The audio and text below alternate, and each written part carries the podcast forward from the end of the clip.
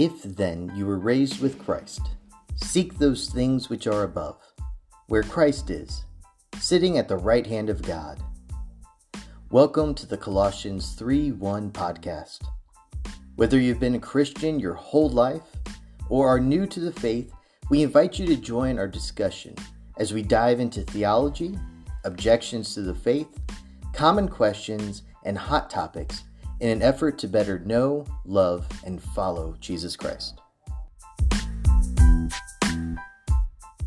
Hey everyone, my name is Barrett Jackson. Welcome to the Colossians 3:1 podcast. To my left we have Jared Jernagan. Yeehaw! And Zach Rimsburg. Nice to be here. Thank you for that. That is like the perfect Zach Rimsburg. Yeah. That's, if you want to know something about him, boom, you just heard it. It is my name, yes. And to my left, it's a great place to start. A fine gentleman named Sam Draper. So Sam Draper. Apparently, Sam is wearing a hood and he's shy today.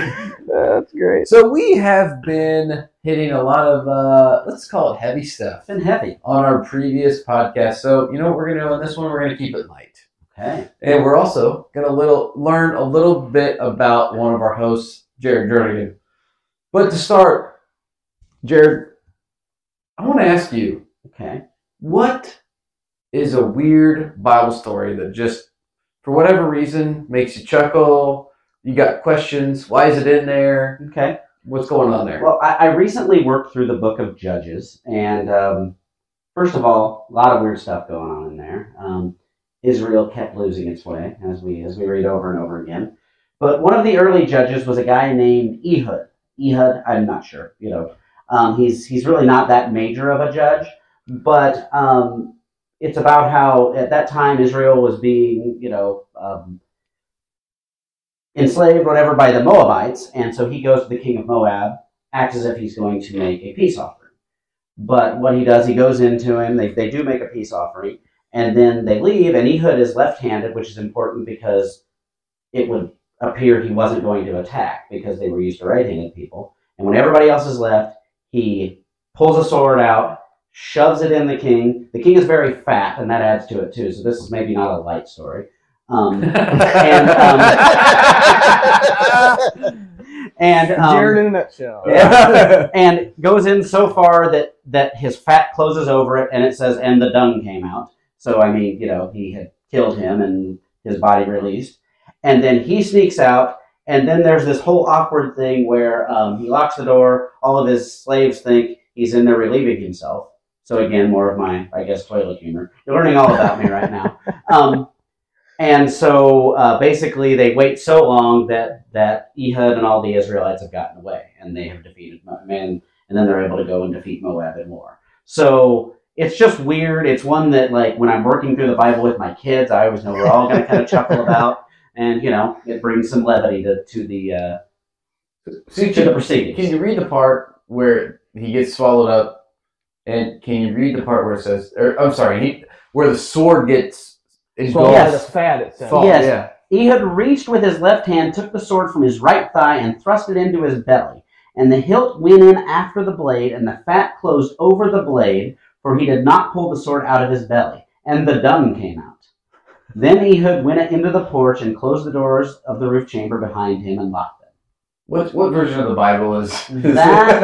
Would be a ESV. This is where I would love to see the message version of this. Yeah, this is where I would quickly go to one of those to see. Yes. Let's see what they did with this thing. Mm-hmm. Yeah. So what's the Greek for dumb? I don't know. In Hebrew. Yeah. In Hebrew. In Greek is scubalon. Probably. Yeah. Okay. Because Paul uses it in one of his letters. But see, the part that I think amuses me the most is next he said, when he had gone, the servants came, and when they saw the doors of the chamber were locked, they thought, surely he is relieving himself in the closet of the cool chamber. And they waited till they were embarrassed. But when he still did not open the doors of the roof chamber, they took the key and opened them, and there lay their Lord dead on the floor. Mm. But I always like this picture of the servants who are like, okay, well, he's going to the bathroom, and then they just stand there. and they stay in there longer, you know, and it's like nobody wants to talk about it, you know.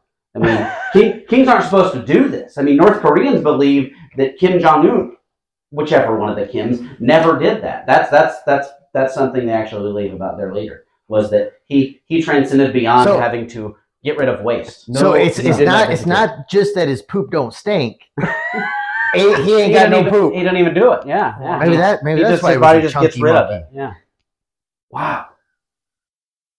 So it's these servants having to stand around thinking like, I don't really want to talk about what the king, you know. How many minutes did it take for them to bust on that? Yeah, I don't know. I was gonna say it's a while.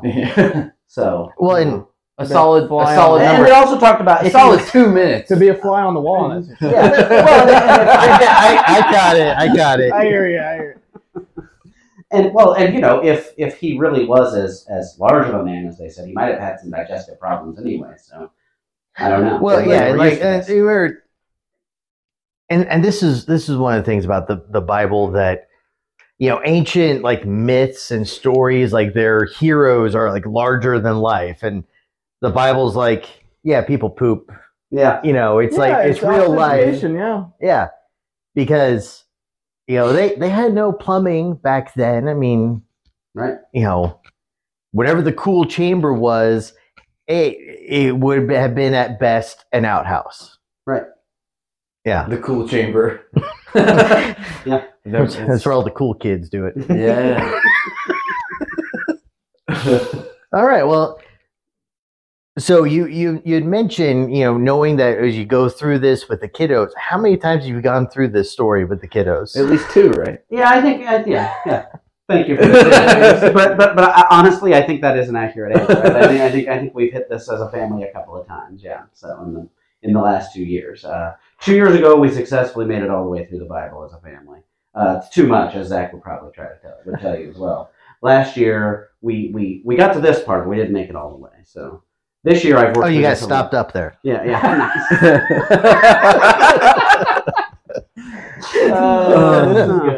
I don't know if this is going to gain us listeners. I don't know. Us listeners. We're getting a bunch of eye rolls right now.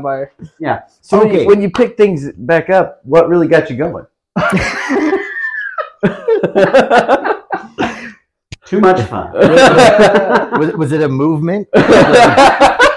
Okay, no, but for real, seriously, have you ever seen The Farting Preacher? Yes. No. Yes. Oh, yeah. Look up on YouTube. Look, Farting Preacher. Yes. Oh, okay. That's good. Okay.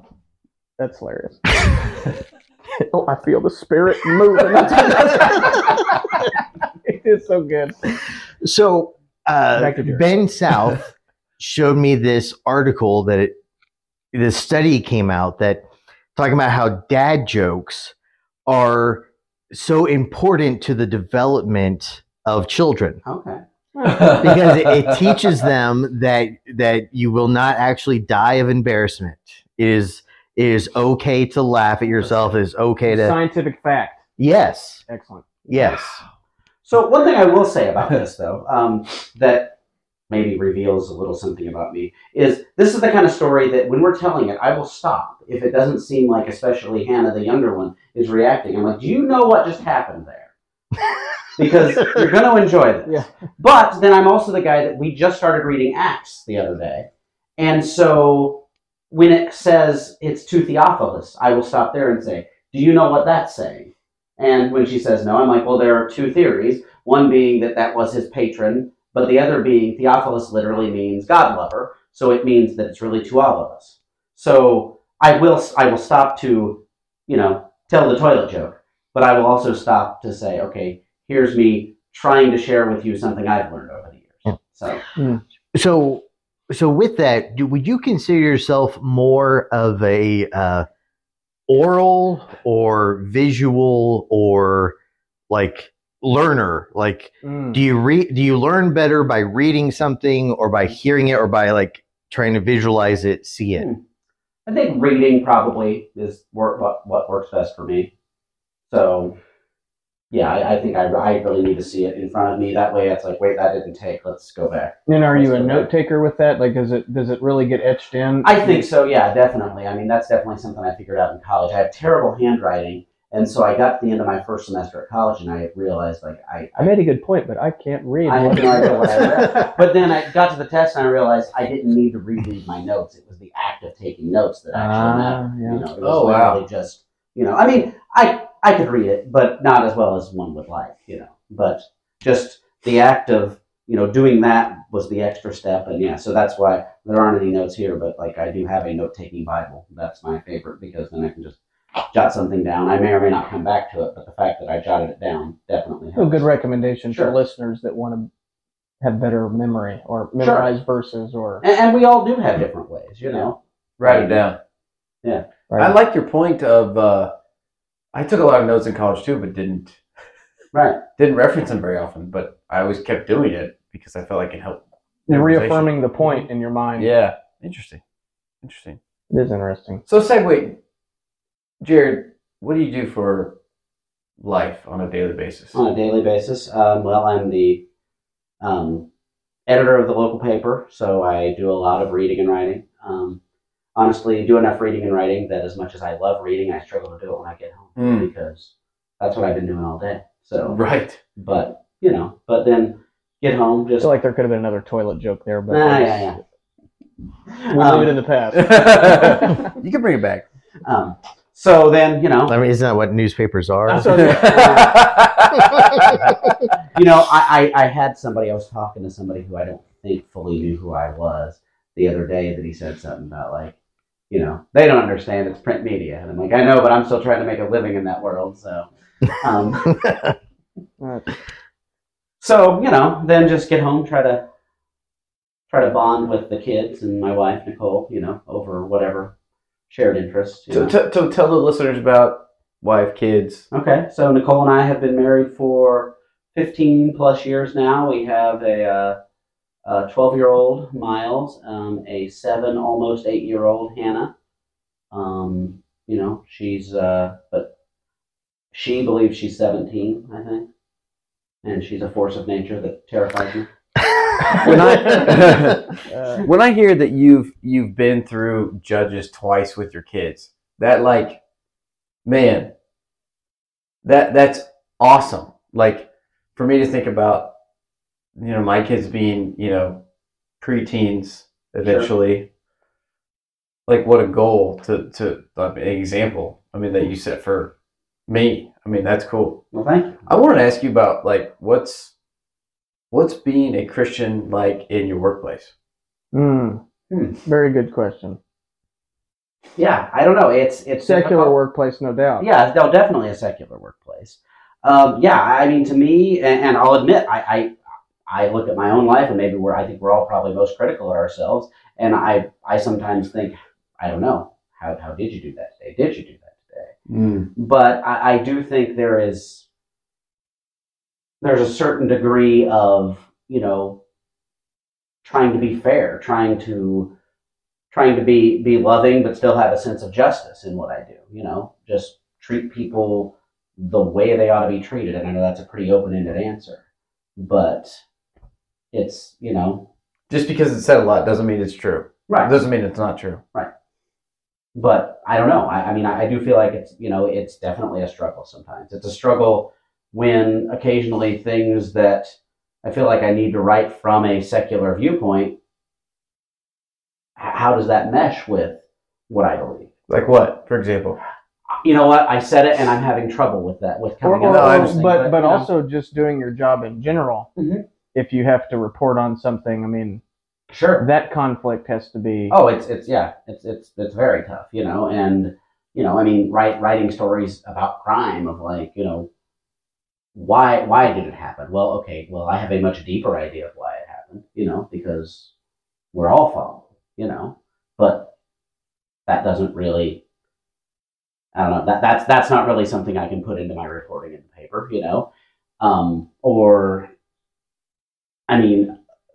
Thankfully, because I don't know how I would handle this, but if I were to ever cover something that had a death penalty aspect to it, I don't know how I feel about that. I've got a lot of conflicting, you know, feelings about that being a Christian, you know. Yeah, so just sticking to the facts and not editorializing. Right, exactly, yeah. You know, and when I do editorialize, it tends to be on, like, lighter kinds of things, you know, not things that go there. Yeah. But no, I mean, I get that. Like, they're, so I'm on Twitter, unfortunately. You've said that for like 8 episodes, and you keep saying unfortunately. I know something about. All right, what's the handle? What's the handle? Yeah, that's. It's like the same reason I don't put a bumper, Jesus Fish bumper sticker on my car, because those times when, by the grace of God, I don't road rage, but if I ever were to, I don't really want it public. But I mean, there's things like I wrestle with it, because if I cut myself off, then am I no longer speaking out on things that need to be spoken out on? But when I do speak out, am I speaking out in a way that represents Jesus, or in a way that is coming from my sinful, coming from Sam? That's a very common thing that all Christians wrestle with, and that's a. Yeah, but people with platforms, especially editor of a newspaper, and that's going to have. And it's interesting you mentioned Twitter, because I see so many people on Twitter that the first thing they want to say is Christ follower, and then that just puts a target on you. Like I don't like that, because usually if I read that, I'm just like, yeah, you're immediately judging everything they tweeted. Absolutely. Yeah. Oh, how Christ-like is that? Right. Yeah. Yeah. So I would hope, and I know I fail at it like we all do. I would hope that comes through in what I say, not that I. Well, I was a writing tutor in college, and one of my favorite things to tell the guys I was tutoring was, show me, don't tell me. So, I would, and I know I fall short of that, but I would hope that in my life it's not that I tell you I'm a Christ follower. I would hope I can display it. Yeah. Why don't you tell the listeners, how'd you come to faith? How'd you come to Christ? I was raised in the church, and I think there just came a point when I was about 11 or 12 years old. It just became a lot more real to me, like it wasn't just a set of stories, but, a personal relationship with God became a thing. Again, I'm not being the most, not giving it the best wording, but then, through my, as I grew, I would say there were definitely times that I never doubted my faith, but I definitely put it on a back burner for a number of years, a couple of different times. But I don't know, something in the last several years, my wife and I got to a point where we weren't coming to church much for the various things in our lives. And I really feel like since we've come back 6-7 years ago now, I think I have felt that, felt that initial fire again. Got much more involved in the community. One of the things we always talk about here at the church is about connecting community, and that's been huge for us, and I think seeing our own growth, and you praising us, trying to make sure we take our kids through it, but how can you not, whatever it is, but how can you not try to get your kids involved in that once you feel it in yourself, It's a humble answer. I love what you said about community, too, because you mentioned about your fire, not necessarily going out, but potentially it was just hidden embers burning in the coals. But the community, when you can't fan your own flame, the community can pour some gas on that, too, absolutely. And help you get back in. Right? Absolutely. I think that's important. Yeah. I like that. What burning question do you have? Just what's...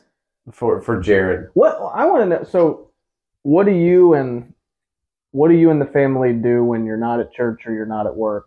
What's Jared like to do to? Listen. Well, okay. Listen to music. And you're a music buff. Right? Yeah, I'm definitely a music buff. Getting my kids into it. My wife is definitely one that she enjoys music. And she can sing. I can't.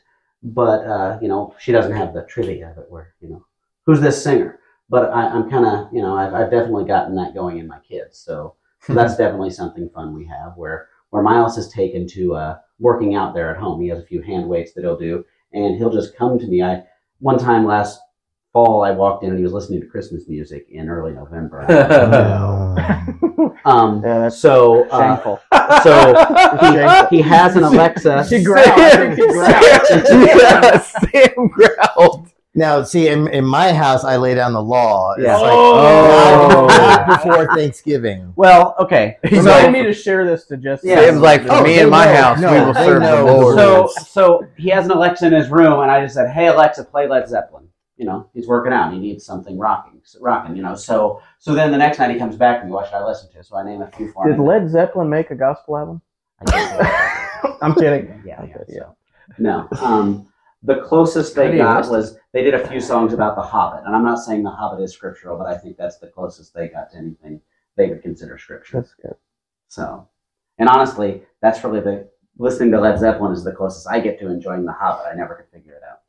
Now, if you start playing Fellowship of the Ring with their album, does it sync up? Not that I know of, yeah, you know. And I haven't taught him the Wizard of Oz and Dark Side of the Moon trick yet either. But, you know, I've never actually tried to do that. But anyway, you even aware of that?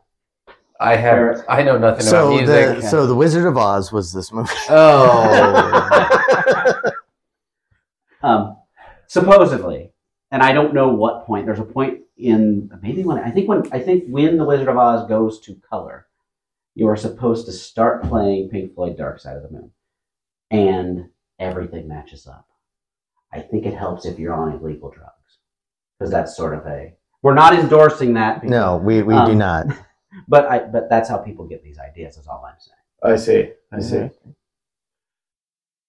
I think you should tell the listeners about your impeccable eye for shirt design. So yes, Zach is an admirer of. Recently, I think about the time I turned 40, I sort of leaned into it and said, I'm going to wear exactly what I want. So I started getting a collection of Hawaiian/fish shirts. That being fish, not the jam band. But Zach is definitely an admirer of a fly fishing shirt that I have. And I haven't fished in years, but I love my fish shirts. But it hasn't stopped with you now. Now I have a Roadrunner shirt. But Miles is now in. Miles is too. Like honestly, Miles went about the first 3 months of the year wearing a shirt like that every day. So. Miles is 12, going on 52. Yeah, absolutely. Yeah. I don't think I've met him. I've got to meet him. Oh, okay. Well, yeah, we've got to make that happen. Well, and I love Hannah. Yeah, she's the definition of quick wit. Her and Brindley are very good friends. Yeah. Okay. And I love the positive influence. And Brindley is Zach's. Yeah, Zach's my oldest. Who's one grade lower than Hannah. To give you an example that involves Zach of Hannah's wit, Hannah's name is a palindrome. You know what a palindrome is, Barry? Nope. We always have the question. A palindrome. A palindrome is a word that's spelled the same forward as backward. And if whoever named that word had been more witty, they would have made palindrome a palindrome. You know what's sad is you've taught me this before. Oh, okay. Yes. And Hannah's name is a palindrome because it has an H at the end. So she makes jokes about how she's saying her name backwards. So she has taken to calling Zach when she sees him Kaz. Yeah. So, you know. So did you know that the fear of palindromes is IHOP phobia? Is what? IHOP? I have phobia. Oh, I have phobia. Yeah, it's basically phobia flipped. Yeah. It turns it into a palindrome. No, I mean, like it's real. So whoever named it, I think, had a sick sense of humor. But that's really what it's called. Yeah, They made the fear of palindromes a palindrome. Who knew? Yeah, I did. So, I just told you. So I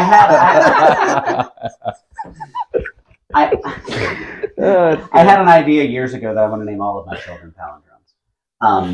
And then you would have mom and dad. It'd be perfect. Because those are also palindromes. But, yeah, palindrome 1, palindrome 2, palindrome. But Nicole did not want to name our son Otto. And the only other option you have in a boy's name is Bob. So he's Miles. Right? Also a fan of jazz, so that's partly where that comes from. But if you ever go on a tour of Europe, you can call him Kilometers. I think his science teacher does joke like that sometimes, you know. It has to be metric in there. So. On the previous episode, we talked to... No, it was in between, right? We were discussing dad jokes as a scientific fact to improve life. No, that was on the recording. Was it? Oh, yeah. Was it? Of course I was going to. Recording. It's worth mentioning again, really. No, I'm just kidding. I think it was on this recording. Maybe it's getting late. Yeah. That's all right. So, you know, when we do go deep into stuff, because I always admire that about, like, other people that I listen to, like scholars and stuff. You got guys who are like talking at like this high level, but then like you see them on a podcast or something and you see kind of like the real them. And so we wanted to make sure people understood that we are real. Yeah. I mean, right. You know, at least as real as lizard people can be, but I mean, we joked about poop for 5 minutes. Exactly. Yeah. At least. Yeah.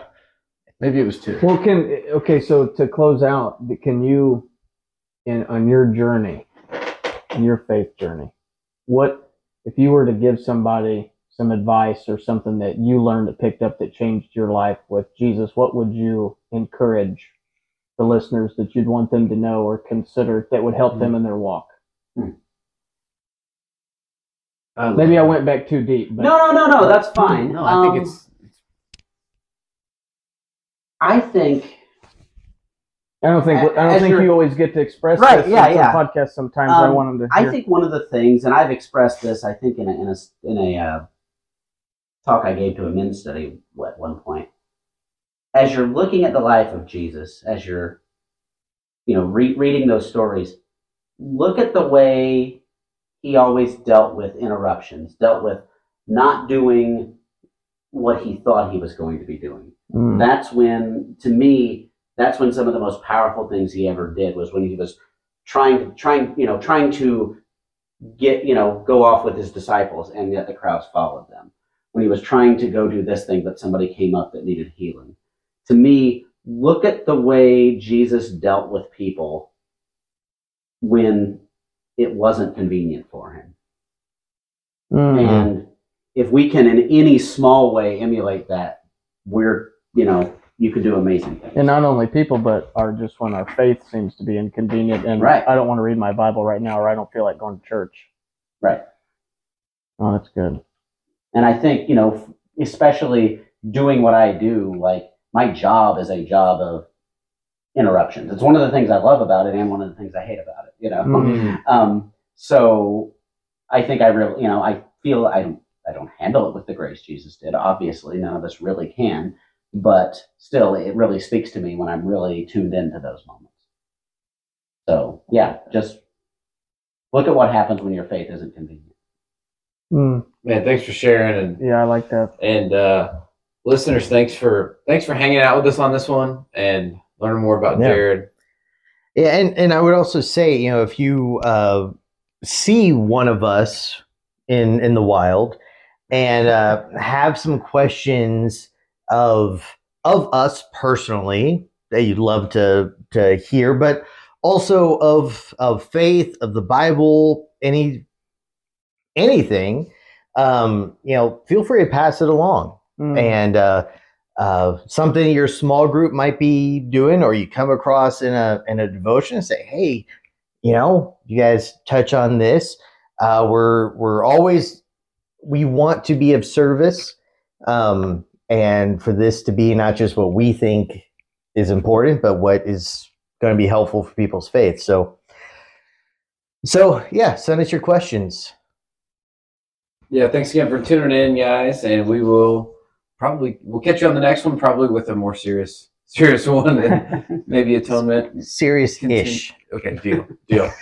Thanks. See you guys. See ya. Thanks.